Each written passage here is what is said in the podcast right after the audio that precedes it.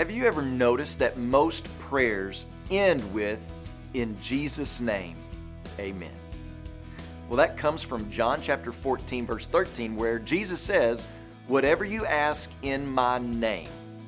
So in verse 13, Jesus says to ask or to pray in his name. But what does this mean? Well, to pray in Jesus' name means that I claim no rights or honors or accolades that I have won that give me the privilege of stepping into the throne room of God. My only means, my only claim is the person and work of Jesus Christ.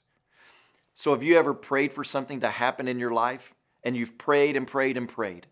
And after receiving no answer, no movement, you might say to yourself or to a friend, I don't understand. I've been diligent in prayer. I believe this is in accord with God's will, and I want His glory to be spread.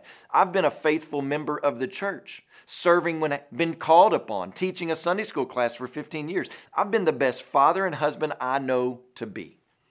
Have you ever said things similar to that after praying for something? Well, I'm sure we all have at one time or another, but when we do that, on what basis are we approaching God? We are approaching God on our perceived goodness and righteousness. We think that by our behavior we have earned a little bit of reward, like the answer to a prayer. But to ask in the name of Jesus means something further. It means that I come on no other grounds but Christ alone.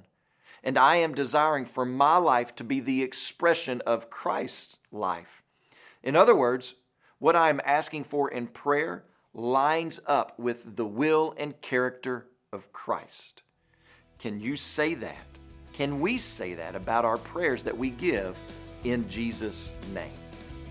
When you pray today, please remember BJ Sanders and his family, our missionaries in Papua New Guinea. And also remember the Kekchi Life Word broadcast that's heard in Guatemala.